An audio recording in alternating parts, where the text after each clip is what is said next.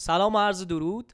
نکته که امروز می‌خوام در موردش صحبت کنم حال خوبه.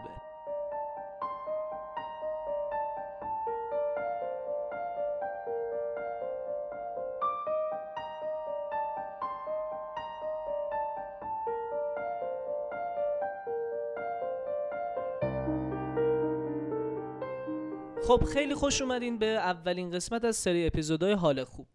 حال خوب چیه؟ شما وقتی صبح از خواب پا میشی یا وقتی داری میخوابی یه حس خوبی نسبت به خودت داری. به نظر من خوشبختی نتیجه رضایت از زندگیه. یعنی آدم اگر زندگی خودش راضی باشه اگر از تمام ابعاد وجودی خودش راضی باشه از اینکه امروز چه کارایی کرده امروز صبح می‌خواد چه کارایی بکنه چه برنامه ریزی داره چه اهدافی داره راضی باشه به حال خوب دست پیدا کرده. توی اپیزود اول می‌خوایم در مورد ارتباط با دیگران صحبت کنیم. اول اینکه ما چرا اصلا با دیگران ارتباط برقرار می‌کنیم؟ تا حالا بهش فکر کردید چرا با دیگران ارتباط برقرار می‌کنیم؟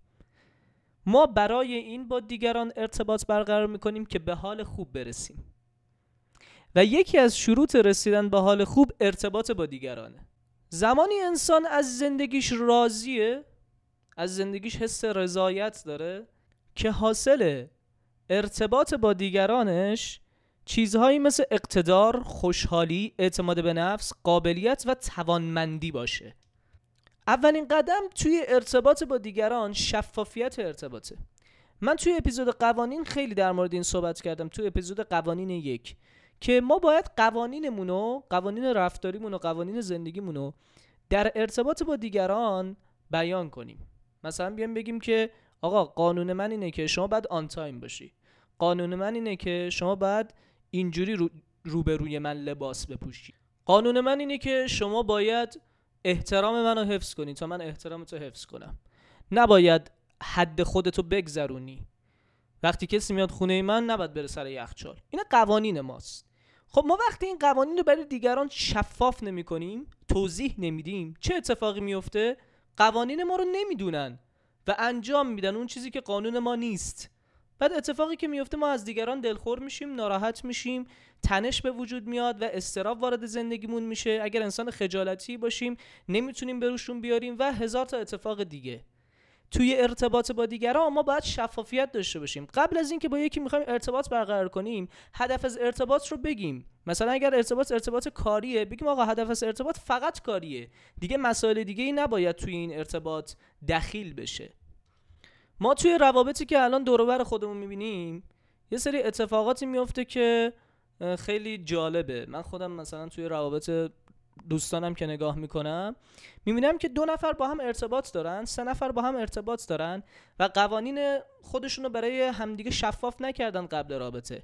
وارد رابطه میشن و یک حس و علاقه بینشون به وجود میاد و اونجاست که دیگه جدا شدن از این رابطه براشون سخت میشه. خب قبل از اینکه وارد رابطه بشید قوانین رو برای خودتون مشخص کنین شفافیت داشته باشید. بگید آقا جان من قانونم توی این رابطه اینه که این اتفاق نباید بیفته. من قانونم توی این رابطه اینه که این اتفاق باید بیفته. باید اینا رو شفاف کنیم برای دیگران.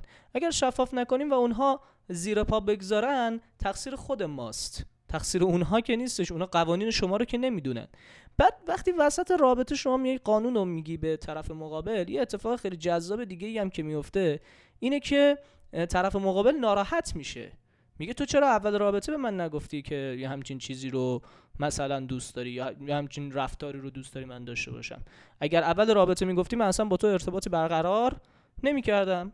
و سوء تفاهم ها زمانی اتفاق میفته که دو انسان در دو دنیای متفاوت با هم ارتباط برقرار می‌کنن.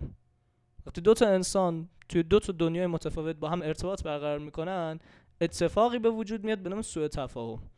و یه نکته خیلی جذابی که من توی یک سمینار یکی از این روانشناسا داشتم گوش می‌دادم میگفتش که تفاهم یعنی پذیرش تفاوت ها آره تا یه حدی میشه این تفاهم یعنی پذیرش تفاوت ها ولی وقتی انسان ها قبل از ارتباطاتشون میان قوانین رو برای همدیگه شهر میدن میگن آقا من مدلم اینجوریه تیپ شخصیتیم اینجوریه نوع رفتارم اینجوریه تفاوت‌های کمتری دیگه بینشون هست. پس تفاهم بیشتری رو میشه اتخاذ کرد. من اپیزود اول حال خوب رو همینجا تمام می‌کنم. و یه جنبندی بکنم. اومدیم گفتیم که هدف از ارتباط برقرار کردن با دیگران چیه؟ حال خوبه. چه زمانی ما حال خوب داریم؟ زمانی که ارتباط برقرار کنیم با دیگران. یکی از عوامل ارتباط برقرار کردن با دیگران حال خوبه.